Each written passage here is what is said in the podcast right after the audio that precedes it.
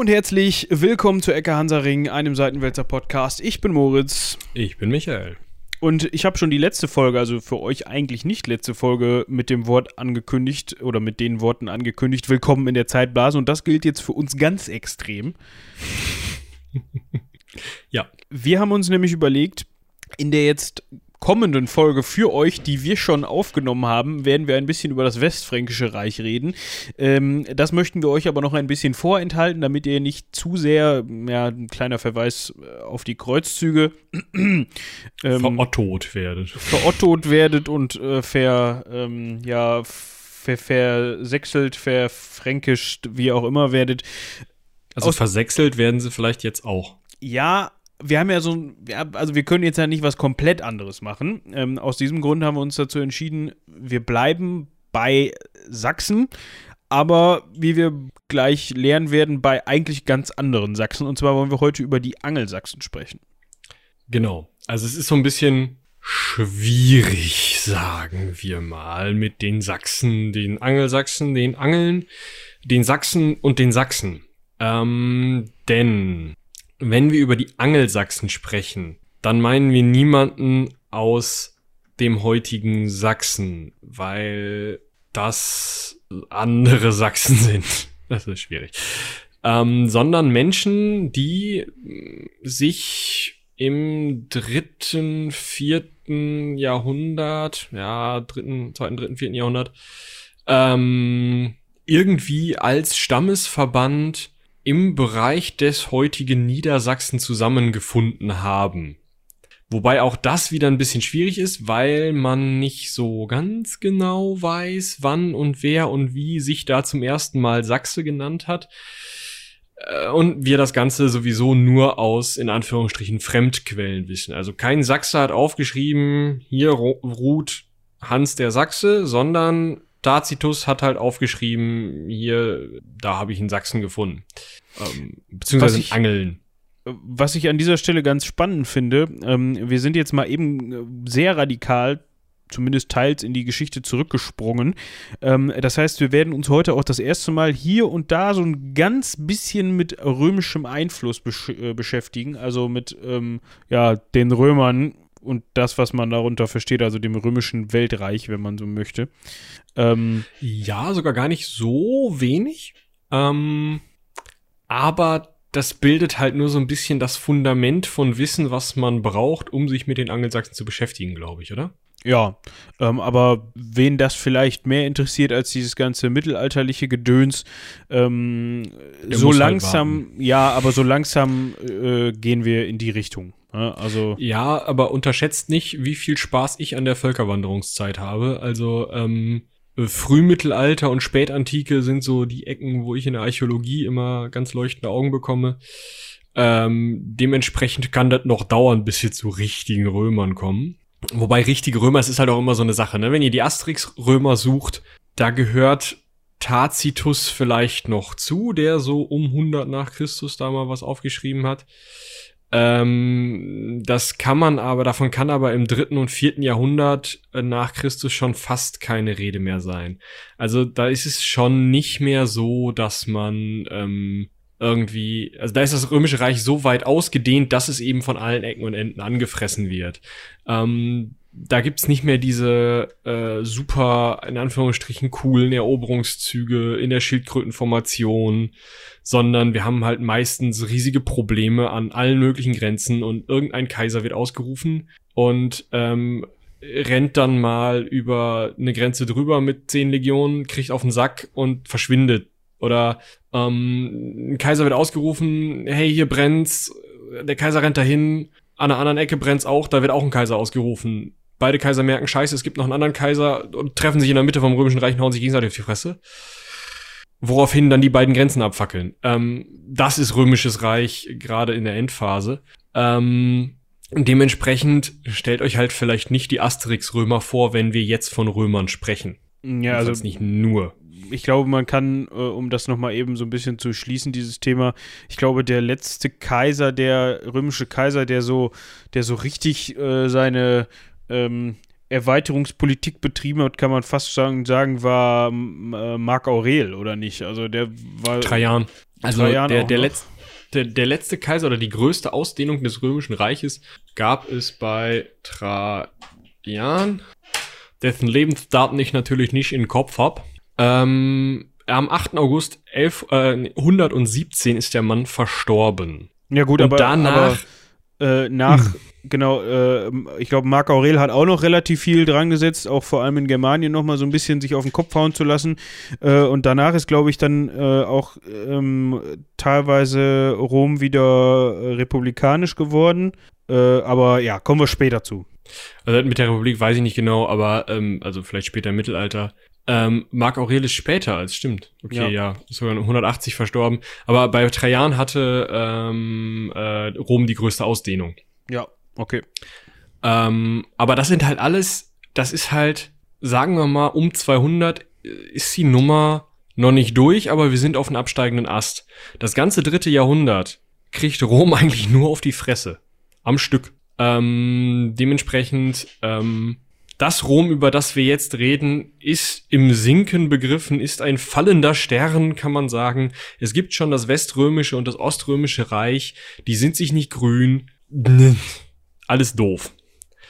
Und in diese Situation, dass alles doof ist in Rom, oder dass äh, es in Rom eigentlich, ah, ich sage mal, zum guten Ton im weiteren Sinne gehört, sich irgendwo im Militär, ähm, also schon ab 200 aufwärts, sich irgendwo im Militär ausrufen zu lassen zum Kaiser in irgendeiner Legion und dann zu hoffen, dass die anderen Legionen einen auch als Kaiser anerkennen, dann nach Rom zu marschieren und davon ausgehen zu können, dass die Senatoren in Rom sagen, ach, Kaiserchen, du bist, ja sicher, kommen Sie rein. So. Und wenn der andere Kaiser dann halt noch irgendwo an, an der parthischen Front unterwegs war, dann war das halt schade für den. Und dann hat man ihn halt den Kopf kürzer gemacht und dann war halt der neue mächtige Mann im Militär dann Kaiser. Mhm.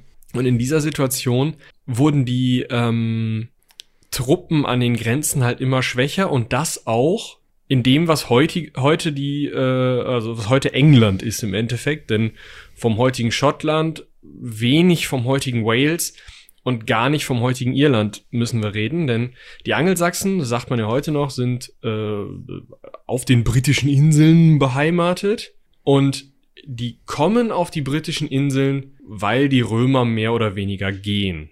Also äh, das erste Mal, dass ich so mit Angelsachsen ähm, von Angelsachsen gehört habe, das war eigentlich immer so, wenn man sich diese uralt ähm, Ritterfilme angeguckt hat, weiß ich, da gibt es mal so eine Robin Hood-Verfilmung, da gab es mal so eine Ivanhoe-Verfilmung und so weiter, ja! wo es dann immer darum ging, ähm, äh, Angelsachsen gegen Normannen, also dann normannische, ähm, ja, äh, ja, 1066 halt mit der normannischen Eroberung von England, ähm, gab es dann da zu der Zeit halt auch später noch immer so diesen Zwist zwischen den Angelsachsen und den Normannen und ähm, ja. Genau. In, in dem Zusammenhang ähm, sozusagen die Generationen vorher um 400 rum, ähm, spätes äh, viertes Jahrhundert, Anfang Mitte des fünften Jahrhunderts, ähm, passiert sowas wie 1066 schon mal, aber schleichend in Britannien. Wie gesagt, Rom ist schwach. Ähm, spätestens nachdem ähm, sich in äh, Britannien äh, Flavius Claudius Constantinus zum Kaiser Konstantin den, dem Dritten hatte ausrufen lassen, sind in Britannien fast keine römischen Truppen mehr. Weil dieser Flavius Claudius Constantinus, der sich 407 hat zum Kaiser ausrufen lassen, in dem Moment, in dem er in Großbritannien von den zwei oder drei Legionen, die da noch saßen, zum Kaiser auf, ausgerufen wurde, natürlich gesagt hat, alles klar, Jungs, Kaiser müssen in Rom sein, ne, auf die Schiffe und ab. Und dementsprechend stand dann die, wir haben das Wort gerade ja schon im Vorgespräch diskutiert, romano-keltische Bevölkerung Britanniens mit Ohne runtergelassenen Hosen da. Ohne den Romano-Anteil da, der sie hätte schützen können. Also, Ja, mehr oder weniger. Also der Romano-Anteil bezieht sich ja nicht nur aufs Militär. Da sind ja auch durchaus ähm, äh, Be Beamte aus anderen Provinzen hingekommen. Da waren durchaus, ich nenne es mal, römische Adlige und Ritter unterwegs. Da waren Leute, die aus den vorherigen keltischen Stämmen generationenlang im römischen Heer gedient haben oder in dem römischen Verwaltungsapparat gewesen sind oder auch einfach nur stark mit den Römern Handel getrieben haben, die sich halt stark romanisiert haben. Und stark romanisiert heißt, dass die da tatsächlich auch recht flächendeckend Latein gesprochen haben und dass die Handels- und, und Verwaltungssprache war. Ähm, und dass man sich eben innerhalb dieses eigentlich Teil des, oder dieses Teils des Römischen Reiches auch wirklich mh, auf römische Sitten, auf römische Gesetze verlassen konnte und dass man sich auch auf römischen Schutz verlassen konnte. Und der ging dann ja mit Konstantin. Ja, das, Das ist Kacke. ist nicht so schön. Da Dann- fällt mir auch gleich wieder ein Filmbeispiel zu ein. Ich weiß nicht, ob ihn eine, ob mal einer diesen, ähm, die, diese komische. Unsägliche Artus-Verfilmung mit Genau. Clive Owen gesehen hat. Ja, ich wollte jetzt eigentlich sagen mit, ähm, mit dem, ah, jetzt fällt mir sein Name nicht ein, ähm, mit dem Deutschen. Ähm, Till Schweiger mit Till langem Bart. Ja, Till Schweiger, der sah sogar noch ganz ähm, witzig Wikinger-mäßig aus. Er hätte auch irgendwie in einer äh, Heavy Metal Band als Frontsänger singen können oder so, wie er aussah. ähm, Der hat doch auch die Sachsen gespielt, oder nicht? ja, der hat die Sachsen, also der war, der war Sohnemann vom damaligen Sachsen-Boss und die sind dann da eingefallen in England und weil in Rom, also weil halt keine römischen Truppen mehr da waren, außer Artus mit seinen vier Dudes, ähm, ja, war halt, Ja, da kommen wir gleich noch zu. genau. Ja, also, folglich saßen da Romano-Briten mit äh, reicher Kultur, reichem Handels, ähm, äh, Dingsbums, äh, Gütern, ähm, gut ausgestattet mit ähm, funktionierender Landwirtschaft, ähm, also alles, was man irgendwie, ähm, wenn man jetzt zu der eher Elsternartigen Fraktion gehört, ähm, äh, dann doch gerne mal mitnimmt, saßen da eben in Britannien und die Skoten und die Pikten, also die Skoten von Irland her und die Pikten von Schottland her, guckten mal so rüber, ne? Über, da war ja keiner. über den Hadrianswall quasi. Über den Adrianswall und über, äh, über das Meer. Und die sind wohl auch den ein oder anderen Momentchen mal vorbeigekommen und haben mal so ein bisschen geklopft und mal so gefragt, was denn da so hier, ne? Güterteilung und so. und ähm, das ging diesen Römern im Endeffekt, diesen römisch oder romanisierten Kelten, äh, übrigens zu großen Teilen auch Christen zu dem Zeitpunkt, gehörig auf den Sack. Kann man sich vorstellen, ne? weil man wird halt nicht so gerne umgebracht.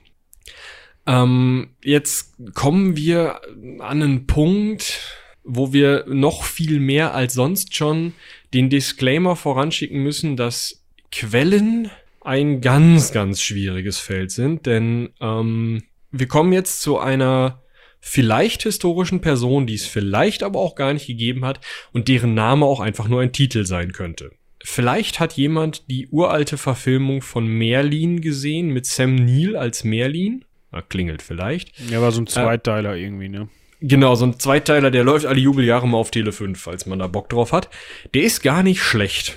Also im Sinne von Unterhaltung. Ne? Genau, historisch natürlich ähm, jenseits von Gut und Böse, aber ähm, was erwartet man auch? Merlin halt ist ein Zauberer. Aber ähm, da kommt diese Figur auch vor. Und die Rede ist von jemandem, der den Namen Vortigern trägt. Es könnte halt auch sein, dass Vortigern ein Titel ist. Wahrscheinlich ist äh, das eher so eine mh, so eine mythische Figur, die geschaffen wurde, um zu erklären, was passiert ist. Ähm, also man hat es sozusagen einer Person in die Schuhe geschoben, um nicht am Ende blöd dazustehen, als ja, wir haben das ja alle verbrochen. Man hat sich also einen Sündenbock gebastelt. Ähm, und dieser Vortigern oder diese Personifikation der handelnden Romano-Kelten Vortigern hat ähm, wahrscheinlich schon im fünften, Anfang des fünften Jahrhunderts, also kurz nach dieser Nummer von Konstantin, ähm, vielleicht so in Richtung der Jahre äh, 411, 12, 13, 14, 15, Sachsen aus dem heutigen Niedersachsen, wir hatten da ja gerade kurz drauf abgehoben, also jem, äh, Leute aus dem Stamm der alte Sachsen aus dem heutigen Niedersachsen angeworben, die dann nach England gekommen sind. Andere Sachsen haben unter anderem dieses Herzogtum Sachsen, von dem wir bei Otto geredet haben, gegründet. Das waren andere Leute, die waren zu dem Zeitpunkt schon hunderte Jahre getrennt. Ja, ne? auf da, da bin ich auch drauf reingefallen, weil ich mich nicht auskannte und dachte mir, ja, komm, ja, wir bleiben mal bei den Sachsen, da gab es ja Angelsachsen, da gucken wir mal, wie die in Verbindung stehen. Wir tun sie jetzt nicht ganz so. Ja, also nicht besonders. Also die ähm, Sachsen, die Karl der Große noch mit dem Schwert christianisiert hat, die hatten schon nur noch wenige verwandtschaftliche Verbindungen und waren sich denen auch nicht wirklich bewusst zu den Angelsachsen. Die Angelsachsen waren zu dem Zeitpunkt dann auch schon um 800 ähm, schon äh, christianisiert, zu großen Teilen. Also wirklich, dann da trennt sich diese Geschichte relativ schnell in diesem Moment, wo die Romano-Kelten eben ähm, Germanen vom äh, Kontinent anwerben, um sie gegen die Skoten und die Pikten zu verteidigen. Ja, so. Da ist man sich ja aber auch nicht so wirklich einig. Da gibt es ja dann auch noch die Geschichte mit der, äh, mit der sogenannten Sachsenküste, wo man jetzt aber auch nicht weiß, ist damit jetzt die Küste gemeint, wo die Sachsen ursprünglich herkommen, oder ist damit jetzt die Küste gemeint, an der sich die Sachsen niedergelassen haben, im Auftrag der romano-keltischen Bevölkerung, um für die als Söldner zu arbeiten, oder ist ja alles so ein bisschen, ja. Genau, das ist halt alles ziemlich kompliziert. Also auf der einen Seite werden die Sachsen als so eine Art Vorgänger der Wikinger dargestellt, die sich halt ähm, äh, eigentlich in ganz Ostengland ähm, ja als erstmal als räuberische Banditen betätigt haben, ähm, um dann irgendwann anzufangen da zu siedeln. Auf der anderen Seite wird halt gesagt, dieser Vortigern oder die Romano-Kelten oder wie auch immer haben die Sachsen da halt hingeholt, damit die Sachsen den Pikten und den Skoten auf den Kopf hauen und die Sachsen haben gesagt, ach, wohnt sich ja gar nicht so schlecht hier. Holen wir mal unsere Freunde. Und in, im Zuge dessen, sowohl durch Anwerbung durch die, ähm, durch die Romano-Kelten als auch ähm, durch ja, Mundpropaganda der Sachsen auf dem Kontinent, sind eben auch die Angeln, weiter im Norden, ähm, und die Jüten sowie einige Franken dazugekommen. Das ist, wie gesagt, alles quellenmäßig ziemlich schwierig. Wir kommen gleich noch zu den archäologischen Quellen. Ähm, was man festhalten kann. Um 440 hatten die Sachsen, die Angeln, die Jüten, die Franken, wobei das auch ziemlich genau die Reihenfolge ist, in der die Mengen mäßig da waren. Also am meisten Sachsen, dann eher Angeln, dann Jüten und noch zwei, drei Franken. Vielleicht war sicherlich Kaffee auch mal ein Friese da, aber ja. Oh ja, stimmt, die habe ich vergessen. Genau, Friesen sind da wohl auch noch mit rumgeeiert. Ähm, ja. Ähm, also um, um, das, um das vielleicht mal so ein bisschen ähm, räumlich einzugrenzen, äh, die Angeln kann man eher so ursprünglich auf heutiges äh, Schleswig-Holstein ähm, festnageln. Die Sachsen, ähm, daher vielleicht auch der heutige Begriff Niedersachsen, äh, obwohl das auch noch ein bisschen weiter ähm, gen Osten geht. Ich meine, heutige Grenzen sind da sowieso so eine Sache, aber da kann man die ungefähr verorten. Ähm, Schl äh, ach nee, nicht Schleswig-Holstein, sondern die Friesen, das waren so, ähm, ja, Nordseeinseln, heutige Nordseeinseln, äh, ja. Nordseeküste auch viel. Diese, diese ganzen Oaks da, äh, Lange Spiekeroog, Langeoog, Wangeoge, Borkum, genau. So da die, der Küstenstreifen ähm, runter bis ja, vielleicht sogar bis Amsterdam, aber das ist, glaube ich, auch so, so eine Sache, die hier und da mal. Und da drunter kommen dann, südlich davon kommen dann die Franken und die Jüten sind im, im heutigen Dänemark unterwegs. Ja. Also damit man ungefähr mal einen Eindruck bekommt, wo die jetzt herkommen. Also es liegt ja, der liegt ja der Schluss nahe. Das ist alles nicht so weit weg. Ähm, die Angeln sind da wahrscheinlich sogar räumlich noch am weitesten weg von den ähm, und die Jüten vom, vom, vom, von der britischen Insel. Ähm, aber es, der Schluss liegt ja nahe, dass die vielleicht da mal vorbeigeguckt haben, ne? Genau. Also ob in, in welcher Reihenfolge jetzt, ob die erst angeheuert wurden oder ob sie erstmal ein bisschen geplündert haben und dann haben die, ähm, haben die äh, Briten gesagt, ach guck, die können kämpfen, warte mal, wollt ihr nicht da oben? So, ne? Oder wie auch immer. Ähm, auf jeden Fall waren die Sachsen dann auf der Insel. Und mm, jetzt sagen die Quellen, die Sachsen, also die, die Quellen, die auch sagen, dass die Sachsen angestellt wurden sozusagen, ähm, als Föderati, mhm. was ähm, der Begriff für eben in Anführungsstrichen barbarische Völker ähm, oder von den Römern als Barbaren, also nicht Römer, gesehene Völker, ähm, die aber zu Grenzschutzzwecken im Grenzgebiet angesiedelt werden und versorgt werden, dafür aber die Grenze verteidigen müssen, ist. Ähm, diese sächsischen Föderati sind dann wohl vielleicht entweder nachdem irgendwie dieser Vortigern äh, gestorben war, nachdem vielleicht irgendwie die Pikten oder die Skoten oder beide besiegt worden waren oder zumindest eine Niederlage eingesteckt hatten, oder nachdem irgendwelche anderen Umstände dazu geführt hatten, dass die nicht mehr bezahlt wurden, recht schnell recht sauer geworden. Das heißt, diese sächsisch, Angel, wir nennen sie ab jetzt vielleicht einfach Angelsachsen. Diese Angelsachsen haben um 440, also vielleicht knappe 30 Jahre nachdem sie angefangen haben, für die ähm, Briten zu arbeiten, ähm, den dicken Max markiert und erstmal halb Britannien eingenommen. Ja, auch weil sie es konnten, ne? Ja, das ist natürlich auch so eine Sache. Also ähm, klar, wenn man diese andere, ähm, das andere Narrativ verfolgt und sagt, die waren gar nicht angestellt, dann haben sie sich halt die Gegend angeguckt und gemerkt, meine Fresse, den kann man ja so leicht auf den Sack hauen. Nehme ich. Ne? Also. Ja gut, äh, wenn das so eine, wenn das so eine äh, ja, romanisierte Bevölkerung zu dem Zeitpunkt auch war, ähm, die eigentlich immer bisher davon ausgegangen ist, unter geregeltem Schutz der römischen Legion zu stehen und auch schon einen recht gut funktionierenden Verwaltungsapparat zu haben, in der ähm, ja ja, der recht hochkulturell funktioniert irgendwie, so wie man das aus, aus, aus Rom kennt, dann wird es da auch nicht üblich, üblich gewesen sein, jedenfalls in der Übergangszeit nicht, dass da sich jetzt großer, großartig irgendwelche wehrhaften Bevölkerungsschichten hervorgetan haben und jetzt mal gesagt haben, okay, wir, wir bilden jetzt mal unsere eigene äh, Stadtwehr oder vielleicht schon, aber ihr wisst, was ich meine. Also es wird ein bisschen gedauert haben, bis die begriffen haben, okay, die, die sind jetzt weg. ja, also je nachdem. Ähm, es wird berichtet davon, dass teilweise die Römer auch einfach sich zurückgezogen haben, weil sie gemerkt haben, das wird nichts. Ähm, dazu vielleicht noch ein nettes, äh, netter ähm, Exkurs. Die ähm, Angelsachsen nannten die romanisierten Briten Welsch, also ja die Fremdvölker, irgendwie die komischen Welsch halt. Und die romanisierten Briten zogen sich immer weiter in den Westen der Insel zurück. Ah. Und was liegt im Westen der britischen Inseln? Heutzutage Wales. Liegt, Wales, genau. Und das ist halt, das ist so ein bisschen spannend. Also da merkt man vielleicht auch schon wieder ähm, irgendwie, ähm, also zumindest dieses Zurückdrängen kann man heute noch sehen. Und das ist irgendwie cool, finde ich.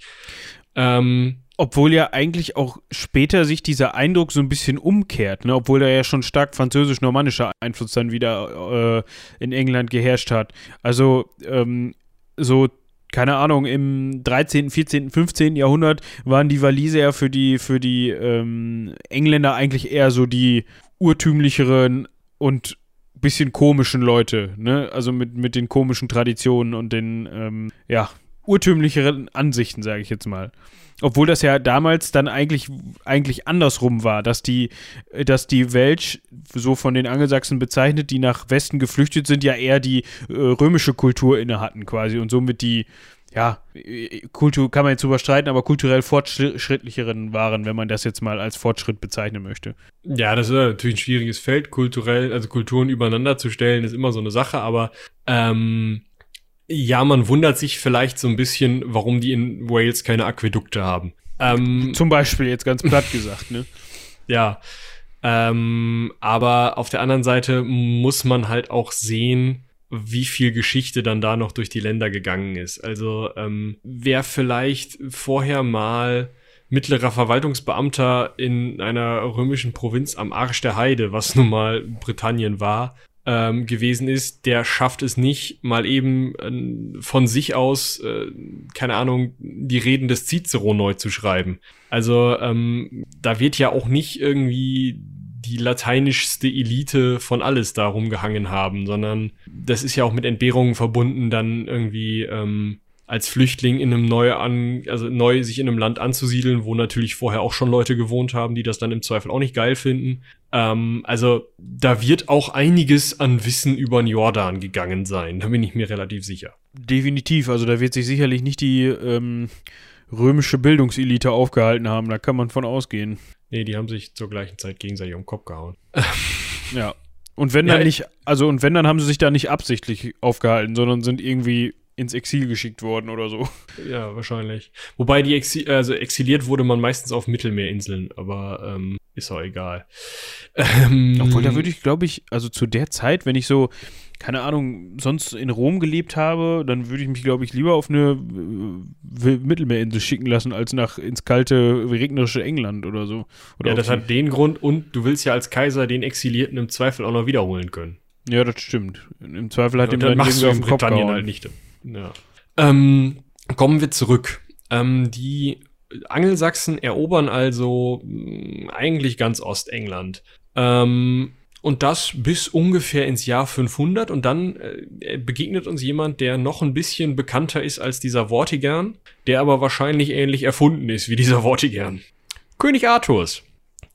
Und zwar, äh, wir hatten ja gerade schon geredet von ähm, diesem doch recht schwierigen Clive Owen-Film. Ja. Das ist ein einziger Lichtblick, glaube ich. Ähm, ja, wobei ist auch eigentlich kein Lichtblick, aber diese Darstellung von Kira Knightley als ähm, skotische Prinzessin Piktisch. fand ich dann doch ganz lustig. da bitte wurde immer, von, ja, da wurde immer von den Pikten gesprochen. Ja, also ist aber halt auch Schwachsinn. ähm, weil, ähm, also den zwei Quellen, die wir zu Ambrosius äh, Aurelianus haben, und das ist einmal der geistliche Gildas, der im 6. Jahrhundert, also 500 plus, geschrieben hat. Und der geistliche Beda Venerabilis, auf den wir gleich noch häufiger zu sprechen kommen, der sich den Namen Vortigern ausgedacht hat. Ähm, Also das klingt schon cool. Muss man ihm schon zugute halten. ja, Vortigern. definitiv. Aber pff, hm. Ja. also diese beiden Quellen sind nah genug dran, dass die vielleicht noch irgendwie über stille Postprinzip und die mündliche Überlieferung von diesem Arthurs Ambrosius Aurelianus irgendwas Hansel da was mitbekommen haben. Aber schon Gildas schreibt, dass Ambrosius Aurelianus viel, viel cooler war als die zu seinen Lebzeiten lebenden Enkel von diesem Ambrosius Aurelianus. Also man merkt, wie viel Abstand da schon zwischen ist. Also versucht ihr vielleicht mal die, weiß ich nicht, ähm, die Hofgeschichten von, also die Bauernhofgeschichten, sagen wir mal, wenn eure Eltern oder Großeltern vom Bauernhof kommen, von denen, die mal jetzt sinnstiftend aufzuschreiben. Besonders wenn ihr jetzt nicht mehr mit denen reden könnt, wie es zum Beispiel bei mir der Fall ist. Das kriegt ihr nicht auf die Kette. Und das ist ja nicht so, dass das ein direkter Nachfahre oder so oder jemand, der in diesem Familienkreis war, schreibt, sondern im Endeffekt ist es so, dass da gerade noch die Enkel von diesem Ambrosius Aurelianus leben und er über diese Enkel schreibt. Also die im Zweifel persönlich kennt, das ja, aber hm. also, dass das wirklich sehr ernstzunehmende Quellen sind, lässt sich bezweifeln. Es ist relativ wahrscheinlich, dass es im fünften Jahrhundert, 400 Keks, 500, 500 und ein bisschen, ähm, einen römisch-britischen Heerführer, Anführer, König, irgendwas namens Ambrosius Aurelianus gab. Und es ist auch recht wahrscheinlich, dass der mal eine Schlacht gegen die Angelsachsen gewonnen hat. Ende. Ja. Der Rest ist Erfindung im weitesten Sinne. Ähm, man, also es gibt, gab laut Gildas, diesem ersten dieser Schreiberlinge, eine ähm, Schlacht am Mons Badonicus, die man heute weder datieren noch verorten kann, bei der wohl die Angelsachsen mal auf den Sack bekommen haben. Und dann haben die sich wohl bis 577 sowas zurückgehalten und wahrscheinlich den römisch-britischen Überbleibseln in Wales und äh, da unten im Zipfel, wie heißt der noch? Ist das da unten Kent? Ist es nicht, das ist auf der anderen Seite. Warte, du suchst jetzt den südlichsten Zipfel. Ja, Cornwall. Cornwall, genau. Da in Wales und Cornwall, da haben sie sich wohl noch gehalten und da gab es auch noch eine Verbindung zwischen. Aber ansonsten, also das ist so der, der Ursprung, der Nukleus, die Sage, äh, der Sage von Artus. Dieser Ambrosius Aurelianus ist wahrscheinlich die Grundlage für Artus, weil er es nochmal geschafft hat, einen Waffenstillstand mit den Angelsachsen auszuhandeln, nachdem er sie wahrscheinlich mal besiegt hat und somit eine Atempause für diese römisch-britische, zu dem Zeitpunkt ja noch relativ funktionierende Gesellschaft zu erzeugen.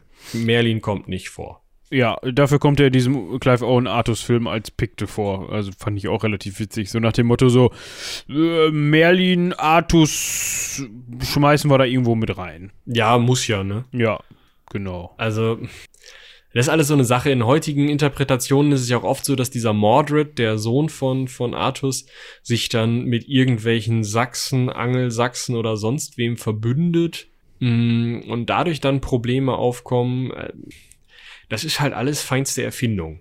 Ja, Also- das ist halt so, man muss das ja so ein bisschen interessant machen heutzutage. Ne? Also, Genau. Und da kann Also- man ja auch so, da man auch eh nicht genau weiß, was los war, hat Michi ja gerade erzählt, kann man da ja auch schön machen, was man möchte. Also kann ja keiner ankommen Genau. und sagen, ja, man, man kann vielleicht sagen, ja, wahrscheinlich war es nicht so, aber das war es dann ja auch schon, ne? Weil das Gegenteil beweisen kannst du nicht. Genau, und jetzt begeben wir uns eigentlich, und das finde ich äh, an dieser Folge ganz spannend, aus dem einen, was ich studiere, zu dem anderen, was ich studiere. Denn wir haben ja gerade schon, also ich habe ja rumgeeiert wie nix bei den Quellen. Ähm, die wohl größte und ausführlichste Quelle über die Angelsachsen ist Beda Venerabilis. Der Mann ist aber äh, in den 670er Jahren geboren worden. Das heißt mal entspannte 270 Jahre nachdem die Angelsachsen auf die Insel gekommen sind. Ähm, dann gibt's noch diesen Gildas, der schreibt aber nicht so viel und dann hört's halt ganz schnell auf mit den Quellen. Und deswegen kommen wir jetzt zu den archäologischen Quellen und dem, was wir aus der Archäologie, aus Ausgrabungen, aus Prospektionen, aus ähm, ja allen möglichen Arten von archäologischer ähm, Wissenschaft erfahren haben über die Angelsachsen. Denn das ist gar nicht so wenig, auch wenn die Quellenlage auch in der Archäologie nicht so zahlreich ist, wie wir es gerne hätten. Aber wir können immerhin mal über archäologische Quellen sprechen, was ich zugeben auch sehr interessant finde. Das ist schön. Dann äh, bin ich hier nicht ganz alleine. Ja gut, ich habe da nur keine Ahnung von, weil ich dich Archäologie studiere, beziehungsweise studiert habe, aber da bist du dann der Profi hoffentlich. Ja, ich, ich denke mal, also das meiste habe ich verstanden. Ja. ähm, gut, was ich schon mal ganz interessant finde, und das kann man auch äh, an den Städtenamen so ein bisschen ableiten, äh, die Ansiedlung der eigentlichen, äh, der, der unterschiedlichen, ja, germanischen Stämme, wenn man das so möchte, also der Angeln und der Sachsen, hat auch getrennt teilweise stattgefunden. Während sich die äh, Sachsen eher in Südengland angesiedelt haben, ähm, also, äh, Moment, ich hatte eben so eine, so eine schöne Übersichtskarte. äh, d, d, da.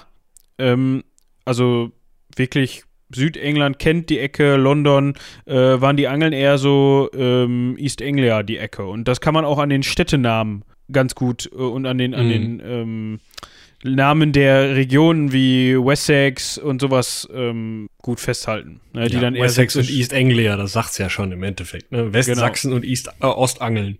Genau. Ähm, genau, also das ist ein wichtiger Teil, diese Städtenamenforschung, die ähm, funktioniert deshalb so gut, weil die Normannen, wie wir ja auch schon besprochen haben, ja einfach die angelsächsische Verwaltung und die angelsächsischen ähm, oder einen Großteil der angelsächsischen Strukturen übernommen haben. Die haben zwar Burgen gebaut, ja, ähm, aber sie haben sonst fast nichts an Städteneugründungen oder Stadtschleifungen und sagen wir mal Versetzungen oder sowas gemacht. Also es war nicht wie wenn die Römer ins Land kommen, die dann da erstmal schön so eine Reihe von Kastellen aufbauen, wo sich die neuen Städte drum ansiedeln, weil das jetzt auf einmal die Wirtschaftsbrennpunkte äh, äh, sind, ähm, sondern ähm, die haben sozusagen das, was sie vorgefunden haben, behalten. Und das ist gerade in äh, Südengland, heißt es halt, dass man viel noch sehen kann, einfach an heutigen Namen. In Nordengland, da kommen wir gleich noch zu, haben da noch mal etwas andere germanische, wikingische Stämme mitgeredet. Ähm, diese, ähm, die, die archäologische Forschung zeigt außerdem, dass es wohl relativ schnell gegangen ist, dass die Angelsachsen entweder gewonnen haben ähm, oder die Romano-Briten sich zurückgezogen haben oder ähm, sich assimiliert haben, also sich in diese sächsisch-anglisch-jütischen Bräuche eingefügt haben. Denn ähm, Archäologie ist oft das Anschauen von Gräbern, denn Gräber werden ja mit Intention hinterlegt. Also man gibt ja jemandem in ein Grab, gerade wenn man Grabbeigabensitte pflegt, ähm, Dinge mit, die er im täglichen Bedarf braucht, weil er die ja im Nachleben braucht. So zum Beispiel, ähm, da kannst du, Moritz, vielleicht mal ganz nach oben scrollen. Da gibt's so einen schönen Helm, ähm, dem Den mit König. Rettwald, der ähm, ein angelsächsischer König war und der einen echt hübschen Helm mitgegeben bekommen hat, den er wahrscheinlich auch im Nachleben hätte brauchen können. Ähm, und diese, also deswegen guckt man halt häufig ähm, in die Gräber, weil die eben ein relativ schönes ähm, Ensemble zeigen, relativ nah an dem sind, was man im Alltag erwarten würde, aber das eben hinterlegt wurde. Weil sonst, du kennst das aus deinem Alltag, zwar hast du 20 Jahre lang eine Lieblingstasse, aber die wird nie irgendwann im Boden liegen bleiben und unangerührt auf Jahrhunderte vergraben werden, sodass ein Archäologe sie an dem Ort, an dem sie benutzt wurde, finden kann. Sondern die wird in Müll wandern, wenn sie mal kaputt geht. Oder sie wird ewig lange benutzt und dann kaputt gehen, in den Müll wandern. Ähm, Also in den seltensten Fällen sind solche Sachen dann auch wirklich als Grabbeigabe mit benutzt worden. na, im Endeffekt, dir würde man ja deine Lieblingstasse mitgeben. Ja. Was Und dadurch- aber unwahrscheinlich ist, da die halt meine Lieblingstasse war und dementsprechend oft benutzt wurde. Ja, das ist richtig, aber ähm, also was ich sagen will, ist, die ist im Zweifel nicht an dem Ort, wo du sie benutzt hast, liegen geblieben, sondern sie ist dir im Zweifel mit ins, ins Grab gegeben worden, sodass man im Grab eher findet, wer du bist, als an dem Ort, wo du gelebt hast. Ah, okay. Man versteht also oft die Leute besser anhand der Gräber. Außerdem ist es so, dass Siedlungen normalerweise auf Siedlungen errichtet werden. Also bisher bewohnte Besiedlungsplätze werden oft von mh, einer, vielleicht nicht von direkt der nächsten Kultur, aber von der übernächsten Kultur direkt wieder bewohnt. Weil, also ursprünglich haben sich Menschen da ja angesiedelt, weil es cool war, da zu siedeln. In einer Flussbiegung, wo man nur von einer Seite angegriffen werden konnte und schon mal Wasser hatte. Auf einem Berg, wo man gar nicht angegriffen werden konnte und wo vielleicht auch noch ein Brunnen gegraben wurde, den du dann ja auch 100, 200 Jahre später nur wieder ausheben musst. Was vielleicht einfacher ist, als den nochmal in den Stein zu prügeln. Rodungen Ähm, vielleicht auch.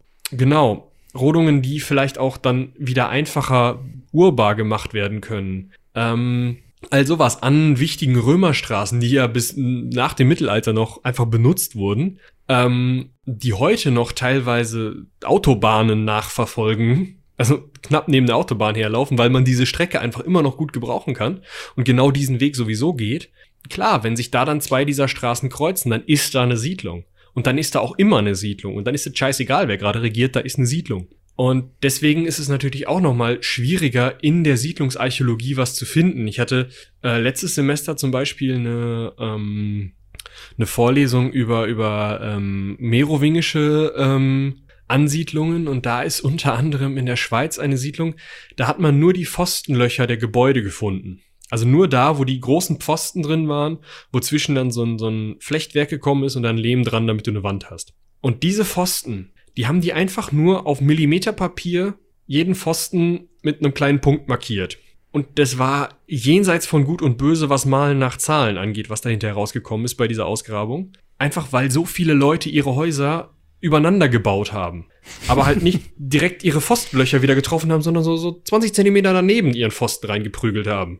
Das gibt also zwei Bilder, also wenn du das ausgräbst, hast du dann so ein, also du schiebst ja den Humus ab oder den Rasen oder was auch immer da ist, und dann kommst du auf so eine mh, wahlweise sandig gelbe oder lehmig graue Schicht. Und da drin sind aber da, wo diese Pfosten drin waren, sind so Humusfarben, braun, bräunliche ähm, Verfärbungen, weil sich da, da ist ja das Holz vergammelt. Das sieht man. Und dann kannst du halt im Zweifel, hast du dann halt wirklich so einen, ja, fleckigen Boden halt. Ja, und also gut, es macht ja auch irgendwie, wenn man darüber nachdenkt, Sinn, dass die Leute den Pfosten vielleicht nicht unbedingt in den alten Pfosten reingetrieben haben. Gut, da war vielleicht nicht mehr viel von übrig dann zu dem Zeitpunkt, aber äh, die Erde hält vielleicht in dem Moment besser, wenn man den Pfosten 20 Zentimeter weiter links äh, reinballert. Genau. Freut sich der Archäologe natürlich auch irgendwo, weil im Zweifel merkt er dann, dass es zwei verschiedene Häuser waren. Wenn du aber den alten Pfosten ausgräbst, hm, merke ich das ja nicht. Ja gut, äh, da, also da bin ich jetzt überhaupt nicht äh, im Bilde, aber da gibt es doch auch eine Möglichkeit, sowas ungefähr auf Alter datieren zu können, oder nicht? Also Ähm. ich weiß nur nicht, ob man da jetzt 100 Jahre unterscheiden kann oder ob das eher äh, Tausende von Jahren sind, die da unterschieden Also Holz, wenn du noch Holz findest, wenn da wirklich Holz ist und nicht nur bunte Erde. Dann kannst du eine Dendrochronologie machen und ähm, anhand von Jahresringen in Bäumen ziemlich absolut, ziemlich aufs Jahr genau datieren. Also das ist schon wirklich verflucht genau. Das Problem ist, wenn die das wirklich nur noch eine Verfärbung in der Erde ist und das ist ganz oft der Fall. Also auch wenn man ähm, zum Beispiel ähm, Holzsärge ausgräbt oder ähm, weiß ich nicht, wenn man ein, ein, ein Haus gehabt hat. Ich habe ja die ganze Zeit immer davon gesprochen, dass es da Pfosten waren. Dazwischen war ja auch Geflecht mit Lehm dran. Das ist im Zweifel auch nicht umgerissen worden, selbst wenn das Haus da ewig gestanden hat und vielleicht einfach nur so untersedimentiert wurde, also einfach, keine Ahnung, irgendeine Schlammlawine das überfahren hat. Selbst dann würden diese Zwischenelemente des Hauses so weit verrotten, dass sie maximal noch als leicht bräunlicher Schleier, wenn du die Erde wegkratzt, zu sehen ist. Aber das könnte auch alles mögliche andere gewesen sein, wahrscheinlich, die, die das diesen Schleier also, verursacht hat.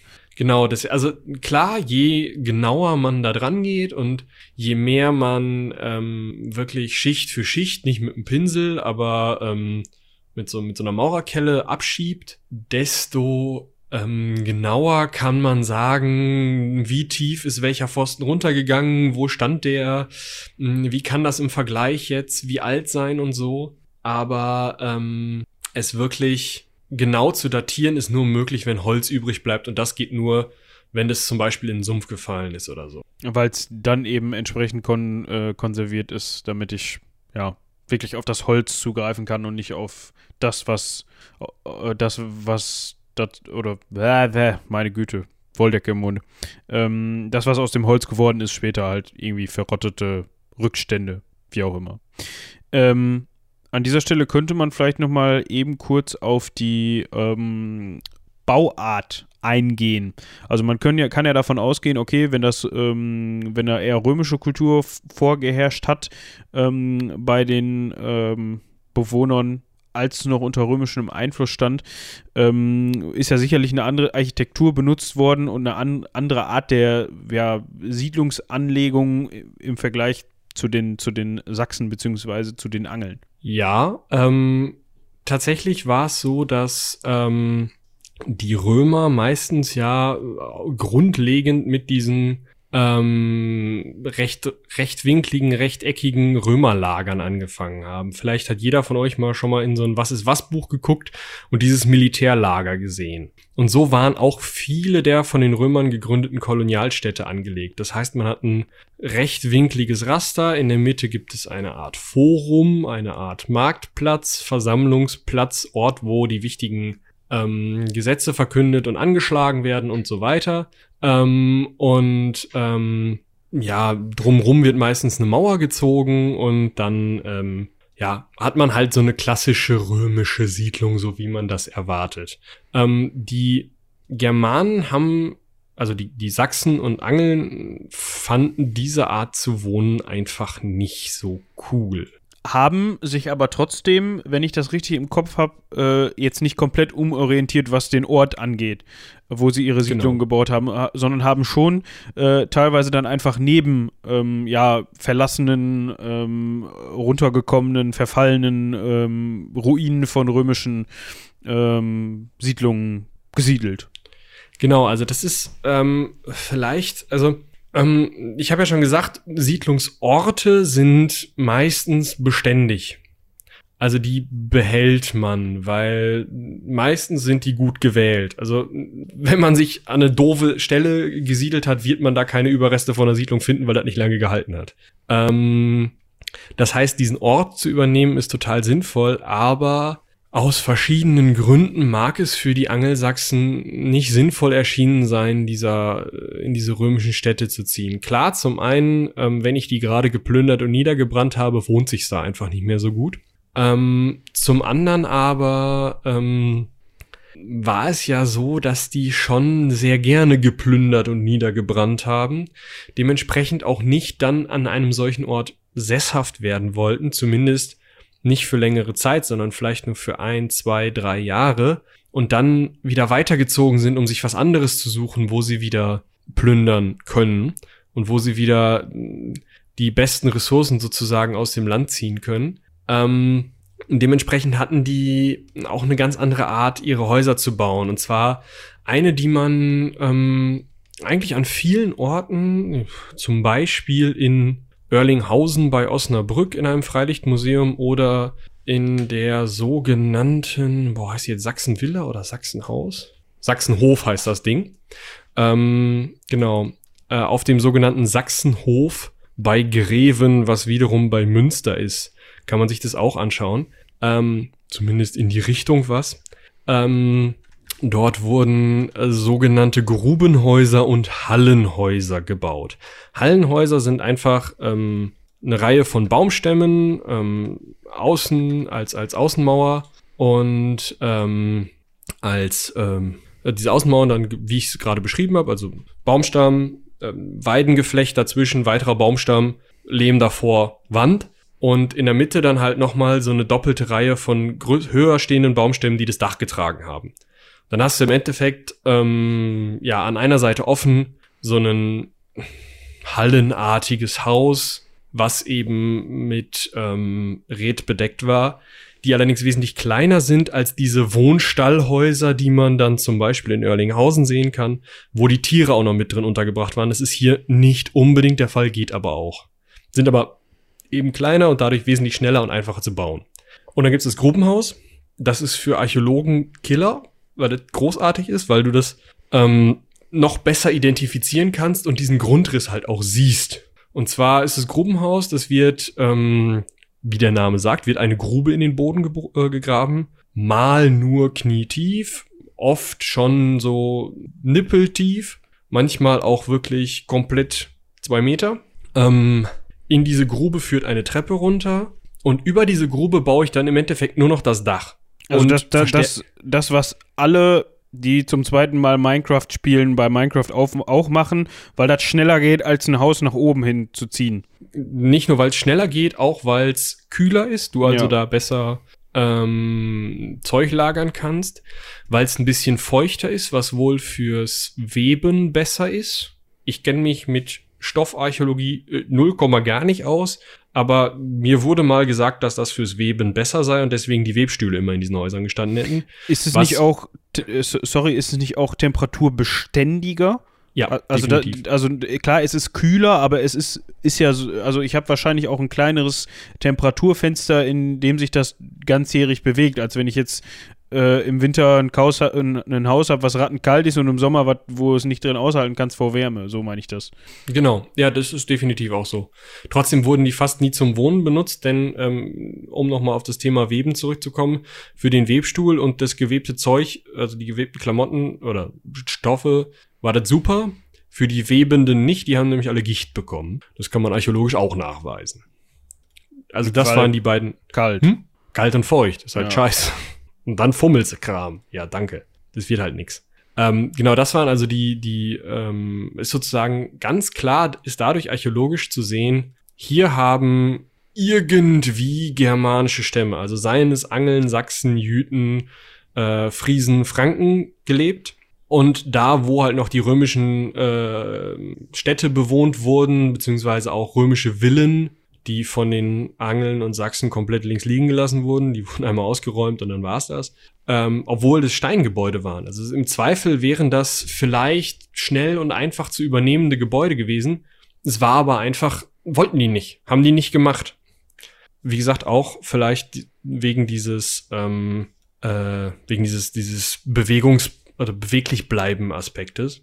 Mm, also kann man relativ genau, auch zeitlich relativ genau sehen, wo, wann und bis wohin wer gewohnt hat.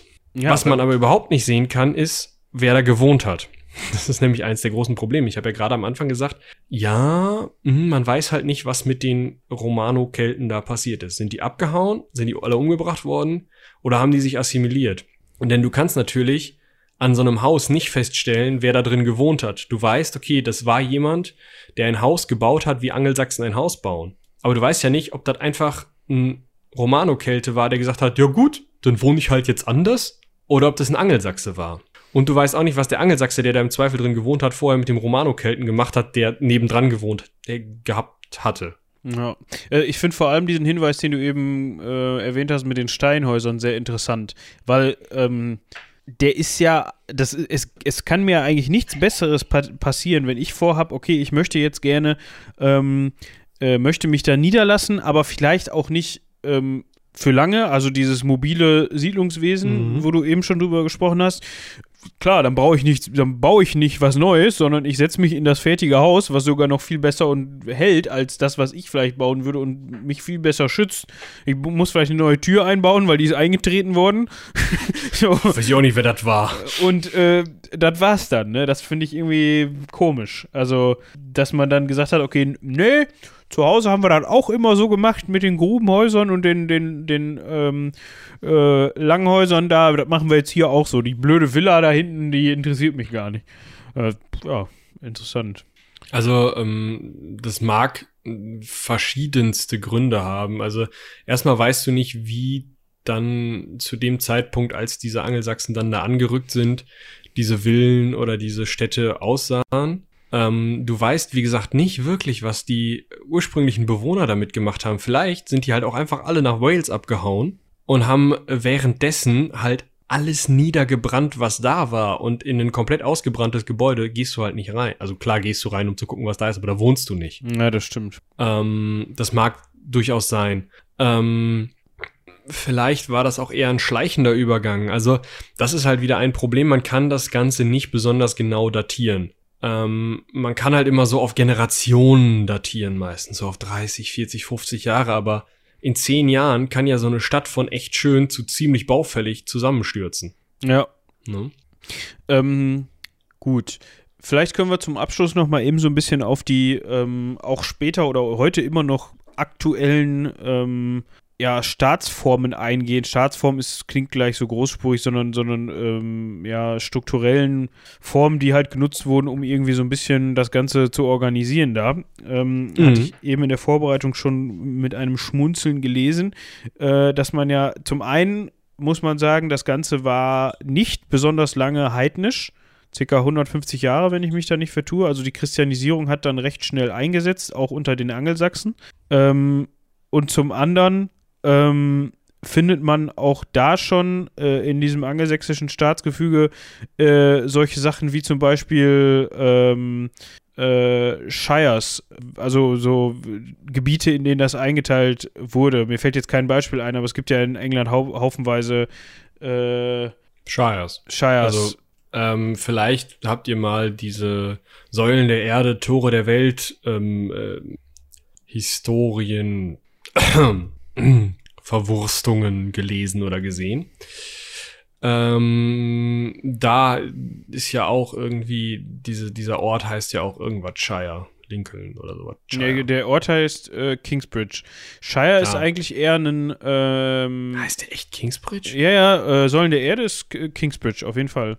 Äh, also naja, den, auf jeden den Fall, Ort gibt es ja, auch, glaube ich, wirklich, äh, Kingsbridge. Aber den hat der Kennen sich nicht ausgedacht. Aber ähm, das ist natürlich, was da passiert ist, ist natürlich so eine Sache. Ähm, ja, das sind halt oft, ähm, ist eine Verwaltungseinheit, sowas wie, ich weiß nicht, ob das gleichzusetzen ist mit einem Kreis, so, keine Ahnung, Kreis Viel größer kann es so. nicht sein, weil ja eine Person, nämlich ein Sheriff oder Shire Reef, dort, ähm, oh, dieser, dieser Text hier sagt halt, der höchste Verwaltungsbeamte. Beamter kann man da nicht sagen, sondern eher, ähm, ja, Lehnsmann ist es auch nicht so richtig. Ja, also der Typ, der da halt auf Handschlag eingesetzt wurde, da mal so ein bisschen nach dem Rechten zu gucken. Also mit einem Beamten ver verbindet man ja immer jemanden mit einem Bleistift hinterm Ohr, der vor einem Computer sitzt und nichts macht. Ähm, das war ein Sheriff oder ein Sheriff halt auch nicht. Ähm, als Beispiel zum Beispiel Lancashire, äh, also oh. das, mhm. das spricht man fast gar nicht mehr, dieses Shire spricht man gar nicht mehr richtig aus, man sagt Lancashire. Also man, selbst die Engländer verwursten das ja hinten so, also das, das wird ja so pff, komplett weggekürzt. Oder, mhm. ähm, äh, gerade hatte ich es noch, dü, dü, dü, Mensch, Oxfordshire, ähm, oder Oxfordshire wird ja äh, ebenfalls ist auch ein Begriff. Obwohl Lancashire äh, schon wieder, ähm, kann man schon wieder falsch verstehen. Ähm, das eigentliche Shire in dem Sinne war sicherlich kleiner als die Grafschaft Lancashire. Ähm, Mhm. Aber das hat natürlich historische Gründe, weil das dann im Hochmittelalter und äh, immer wieder ähm, verändert wurde und nur der und, und erweitert und dann hat man ihm wieder was weggenommen und wieder hinzugefügt und ihr wisst, was ich meine. Also das ist natürlich durch so viele Verwaltungsstufen und Epochen gegangen, dass das nichts mehr mit, dem Ur mit der ursprünglichen Verwaltungsgröße äh, zu tun hatte, die es mal hatte zu angelsächsischen Zeiten. Ähm, aber damit man ungefähr weiß, äh, wovon wir da sprechen. Ähm, aber auch, auch witzig, das zu hören, dieses ähm, äh, Sheriff und dann Shire Reef. Genau, da Also- kommt's halt her. Genau, der, der, das, der, das Wort Reef ist ja eigentlich auch, sollte einem eigentlich, wenn man sich so, also ein bisschen äh, gerade mit englischer ähm, Geschichte beschäftigt, könnte man das kennen. Dass ein Reef ja eigentlich immer ähm, gerade im Hochmittelalter ähm, die Verwaltung, also er war zwar, er war kein, ähm, war Teil der, der Ortsgemeinschaft, hat, hat aber, ich glaube, der wurde immer gewählt in verschiedenen Zeiteinheiten und hat dann immer äh, die, ähm, den Betrieb, der für den, ja, Grafen oder für den Adligen dann immer von, von ähm, aus Sicht der Bevölkerung äh, die Organisation übernommen, quasi. Das war aber immer einer, der aus dem, aus den jeweiligen Orten. Das war jetzt keiner, den der, äh, den der, den der Graf oder so oder der Adlige in dem Fall bestimmt hat, sondern der wurde immer von den, von den Leuten gewählt, quasi. Ähm, ja, oder auch Ja, der Begriff ähm, Elderman, der später dann, also den kenne ich jetzt nur aus äh, Gilden. Ja, genau. Handwerksgilden. Also, Im Deutsch ist es, im Deutschen war es halt genau der Aldermann oder der, äh, im Englischen der Earlderman aus den äh, Handwerksgilden. Ähm, da wird's halt ein bisschen interessant mit dieser ganzen ähm, Struktur. Da sieht man mal, was solche Adelsstrukturen, wie unübertragbar sie dann doch von Kultur zu Kultur sind. Denn ähm, im frühen England ist der Elderman sowas wie ein Graf im weitesten Sinne, der ein Shire Reef, also sowas wie einen Vogt, das Wort fehlte mir gerade, einsetzt, um dieses Shire zu verwalten. Im Lateinischen wird aus dem Elder, äh, Elderman oder dem, also dem Elderman wird der Comes, was wiederum später dann im Deutschen zum Grafen übersetzt wurde, was aber alles nicht so richtig ähm, Passt. übertragbar ist. Also es passt alles nicht, nicht wirklich deckungsgleich aufeinander. Ja. Na gut, das wird irgendwann eine Entscheidung gewesen sein, die man getroffen hat und dann wird man sich auch Begriffe zu Nutzen gemacht haben, die man irgendwie irgendwoher schon kennt. Genau. Äh, so ist es ja auch mit, mit dem äh, Fürsten zum Beispiel. Also der Fürst ist im Lateinischen der Dux. Und der Dux ist einfach nur der Heerführer. Ja, okay. Ja. Ne? So, so geht es halt irgendwie. Ne? Man nimmt halt den Begriff, den man kennt. Ja, das ist der Typ da vorne am Heer. Wer ist denn das? Ja, das ist der Dux. Ja, alles klar, ich bin auch Dux. Ja. So. Was ist das? Kaiser. Ah, bin ich auch. ja. Wenn man so möchte, hast du recht. Ja. Ähm, Ähm, wir können ja vielleicht so als kleinen Rauschmeißer ähm, noch mal zum Ende der Angel angelsächsischen Herrschaft springen. Wir haben ja gerade gesagt, die haben sich dann ausgebreitet bis ähm, im Endeffekt haben sie Wales und Schottland ausgespart. Ähm, und dadurch eben, also da eben eine Herrschaft aufgebaut oder verschiedene kleinere Herrschaften, diese Kleinkönigreiche, da werden wir uns noch, äh, glaube ich, einiges mit beschäftigen. Die sind nämlich echt spannend. Ähm, und am Ende kamen dann die Normannen 1066, also nach 500 Jahren angelsächsischer Herrschaft, und es machte und dann war's das. Dann haben die Normannen da die, die äh, Regierung übernommen.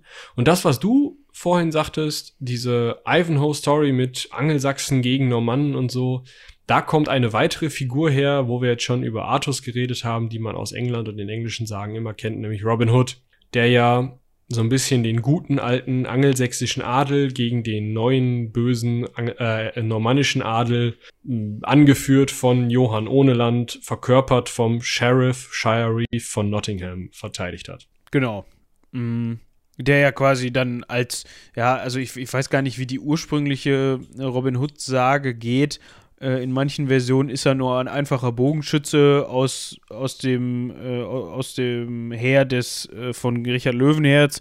Äh, in manchen Versionen ist er dann irgendwie selber ein Adliger und äh, ja, wird dann aber, geht dann aber in den Wald, um das einfache Volk zu unterstützen. Man weiß das ja alles. In manchen Versionen ist er ein Fuchs. Also. Ja, ja. Da, das wird unwahrscheinlich sein. Aber der Film ist großartig. Der Film ist großartig. Habe ich, glaube ich, auch 20, 30, 40 Mal geguckt ja, als Kind. Ich hatte den als Videokassette und ich glaube, diese Videokassette existiert nicht nur nicht mehr, weil meine Eltern die wahrscheinlich schon weggeschmissen haben, sondern auch, weil sich dieses Band einfach unter der Nadel des Videorekorders aufgelöst hat. Ja, es wurde auf jeden Fall bedeutend dünner. Ja. ja, ich glaube, ich hatte den sogar als ähm, äh, nicht als offiziell gekaufte Videokassette, sondern irgendwie aufgenommen. So lief uh, mal im Fernsehen. Das sind die ganz harten. Ja, aber das meiste davon war irgendwie aufgenommen, weil mein Vater da immer schon sehr hinterher war, so, ja, hier, zack, geiler Film, erstmal auf Videokassette aufnehmen. Also VHS, für die, die das nicht kennen. Ja. Da musste man zurückspulen. Ihr wisst gar nicht, was, wie geil das war, als die DVD rauskam, dass man den Scheiß nicht mehr zurückspulen musste. ja, also viele können sich das nicht mehr vorstellen, die, die vielleicht etwas jünger sind und sich das jetzt anhören. Und wir, ich meine, wir sind, das hört sich so an, als ob wir bald in, eine, bald in eine Kiste müssen, so ungefähr. äh, aber äh, ist ja so, so keine Ahnung, heute, heute, heutige äh, 15-, 16-Jährige. Kannst du das nicht skippen? Ja, also du, du, musstest, bei, bei dem Videorekorder, den wir hatten, musstest du die Taste gedrückt halten, damit der zurückspult. Oh. Und wenn du Glück hattest, das war immer so formabhängig, ist der in den schnellen Modus gesprungen. Ich weiß aber nicht, wovon das abhing. Also du konntest das jetzt nicht einstellen, sondern wenn du Glück hattest, dann hat er so fünf Sekunden gebraucht und dann hat er Speed, Speed aufgebaut. Und dann musstest du nicht fünf Minuten warten, sondern nur zwei. Und wenn du Pech hattest, musstest du halt sieben warten. Also so, oder ich weiß nicht mehr, wie lange das gedauert hat. Ja, und. Äh, ich äh, weiß auch noch, wie oft ich Star Wars Teil 2 rückwärts geguckt habe. Ah. Ja. Und es war ja immer so, das war ja auch damals mit den Audiokassetten so man hat sich immer tierisch geärgert, wenn man den Film gucken wollte und der Hansel, der den vorher geguckt hat, hatte den nicht wieder zurückgespult. Aber selber war man ja genauso drauf, ne? So, ah, als ob ich den jetzt zurückspule. Ich habe den Film ja gerade gesehen. so. ja. Dann regt man sich im Zweifel über sein eigenes vergangenes Ich auf. Ja, Wahrscheinlich. Bei Robin Hood war das des Öfteren der Fall, schätze ich mal. Ja, bei den Audiokassetten habe ich immer nur äh, es gehasst, wenn Leute die in der Mitte haben stehen lassen. Ist eine Seite gehört, knack, oh, jetzt penne ich ein. Hallo? Du, du musst sie zu Ende hören, damit man die wieder vom Anfang hören kann. Hm, ja. Ja. Und dann kam auch der Buntstift noch, hat ja. noch eine Rolle gespielt, falls mal Kabelsalat, äh, äh Bandsalat gab im Kassettenregal. Ach ja, die alten Zeiten. Ja, Heutzutage so alt, denkt man sich, das gibt's ja gar nicht auf Spotify. Das ist ja scheiße. Uns gibt's übrigens auf Spotify genau wie das Heldenpicknick, äh, das ihr unbedingt auch mal hören müsst, was zwar gerade nicht mehr weiter aufgenommen werden kann, weil wir uns nicht treffen können. Aber es gibt ein äh, Zwischenspiel ähm, bald. Das wird auf jeden Fall ziemlich cool. Ähm, so ein bisschen, ja, überleitungsmäßig. Ähm, genau, dann gibt es natürlich für alle daheimgebliebenen, die sich äh, todeslangweilen, den Herrn Alexander, den ihr dann hören müsst eigentlich. Ja, müsst. Ähm, auch bei Spotify, bei Seitenwälzer.de. Da, wo ihr dieses hier hört, findet ihr das auch. Sagen wir es mal so und auf YouTube. Ja, ähm, habe ich irgendwas vergessen? Vorhangflüstern, ne? Filme, bald, also jetzt kommen ja, sprießen ja überall die Autokinos, da kann man da auch wieder drüber reden. ja, habe ich auch schon gehört. Und ja. man mag es kaum glauben, aber ich habe so Munkeln gehört. So ganz bisschen, also ganz oh. still, dass sich da eventuell ein paar Leute treffen wollen. Ob sie es wirklich vorhaben, weiß ich nicht, um das Format spontan, spontan nochmal zu beleben. Also die Intentionen oh. sind da. Ich weiß nicht, wie weit sie bisher gekommen sind oder ob es überhaupt dazu kommt, aber wir halten euch da auf dem Laufenden. Genau. Ähm. Keine Versprechungen. es ist wie immer. Es könnte sein, dass spontan mal ein spontan spontan kommt. Aber genau, das ist auch genau. schon seit einem halben oder einem Dreivierteljahr so. Ja, ist richtig. Ja, ähm, falls ihr ähm, diese etwas archäologischere Folge total spannend fandet, dann schreibt uns das doch bitte an archäologie.seitenwälzer.de. Falls ihr die total doof fandet und lieber wollt, dass wir wieder über Geschichte reden was sich nicht so wirklich gut trennen lässt, besonders wenn wir weiter in die Vergangenheit gehen. Aber wenn ihr mehr Otto und mehr Mittelalter wollt und ähm, wir sowieso vergessen haben, über Philipp den Schönen und diesen anderen Kreuzzug da zu reden, ähm, dann schreibt uns das an ähm, ähm, ich buddel nicht gerne at Seitenwälzer. ja, das ist cool. Ja, machen wir so. Ähm, aber wie Michi schon sagte, da kommen wir leider nicht drum herum. Das wird immer ähm, mehr Teil von dem, was wir zu berichten haben oder auf das wir unsere Berichte auch stützen müssen, weil gerade wenn man sich jetzt, ja, römisch-griechischer Geschichte zuwendet, da muss man sich ansonsten dann auf irgendeinen Henes verlassen, der das vor 1500 Jahren oder 1200 Jahren mal auf so ein Stück Papier gekritzelt hat und von dem dann drei Ähm. Leute abgeschrieben haben. Genau das ist richtig. Allerdings bei 1500 und 1200 Jahren waren das im Zweifel nicht Äh, mal mehr Römer. Ich meinte 2500 und 2200 Ja. Jahren. Aber ähm, also bei den Römern hat man ja wenigstens noch Schriftquellen, bei den Germanen halt nicht. Nee, Auch bei den so- Angelsachsen ist es so, die haben ähm, anteilig die ähm, römische Schrift übernommen und haben damit halt Dinge aufgeschrieben, so Einkaufslisten. Aber Ja. halt keine großen Epen oder sowas. Ja, ich habe jetzt gerade an sowas gedacht wie, keine Ahnung, Troja oder äh, Al Alexander der Große oder irgendwie sowas. Da bist du ja komplett aufgeschmissen. Da musst du ja komplett dich darauf verlassen, was da irgendeiner so aufgeschrieben hat. Das ist richtig. Ja. So ein Homer. Genau. Wer auch immer. Oder hier, äh, wie hieß denn der Typ von Elias noch? Ist das nicht? Ich weiß es nicht. Ich Doch, das Homer. bin schlecht in der Antike. Äh, das Ähm, war auch immer so, das waren immer so die Seminare, um die ich einen Bogen gemacht habe. auch wenn man das nicht immer konnte, aber dann hat man das halt mündlich genommen oder so. Ja, das war. Ich weiß noch, der römische Bürgerkrieg ähm, vor Entstehung des Kaiserreichs, also äh, Bundesgenossenkrieg hieß das. Äh, 300 vor oder was? Da waren die Legionäre noch nicht erfunden Oh.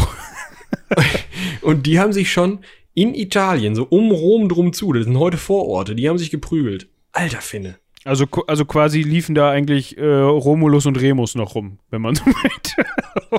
Quasi. quasi.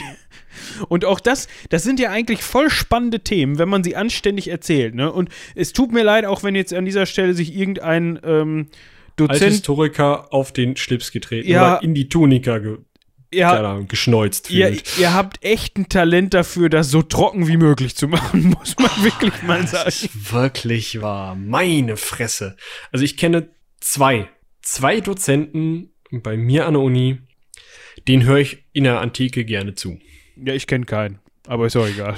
Ja, du hast das auch nicht so lange gemacht, aber der, der eine von denen, der ist Griechenland-Historiker und der kann das, Äh, der kann das einfach, der kann das schöne, also in der Vorlesung, ne? Im Seminar Ja, habe ich ja. bei dem noch nie gesessen. Und der andere ist Militärhistoriker und hat so einen schönen österreichischen Akzent, das ist auch sehr angenehm. Aber ansonsten, der ist, so ein, so ein äh, verwechsel ich den jetzt gerade? So ein Kolb gibt's da nicht in der Antike, ne? nein. Leider nicht. Äh, kleiner Gruß an dieser Stelle, aber ich glaube nicht, dass der hier zuhört. Fände ich witzig. Wenn, haben Sie hiermit Ihre eigene E-Mail-Adresse und können uns schreiben. Genau. kolb.seitenwälzer.de wird für Sie eingerichtet. Ja. In, diese, in diesem Moment legt Robin gerade los und tippt. Gut. Ja, Ich glaube, wir haben jetzt äh, das Quatschen, was wir sonst am Anfang gemacht haben, mal aufs Ende verschoben. Auch mal ganz nett. Ähm, Wir bedanken uns bei allen, die bis hierhin da geblieben sind und natürlich auch bei allen anderen, die das jetzt an dieser Stelle aber nicht mehr mitkriegen. Ähm, und, Aha. und ich würde sagen, ähm, haut rein, bis zum nächsten Mal. Äh, bis dahin, tschüss.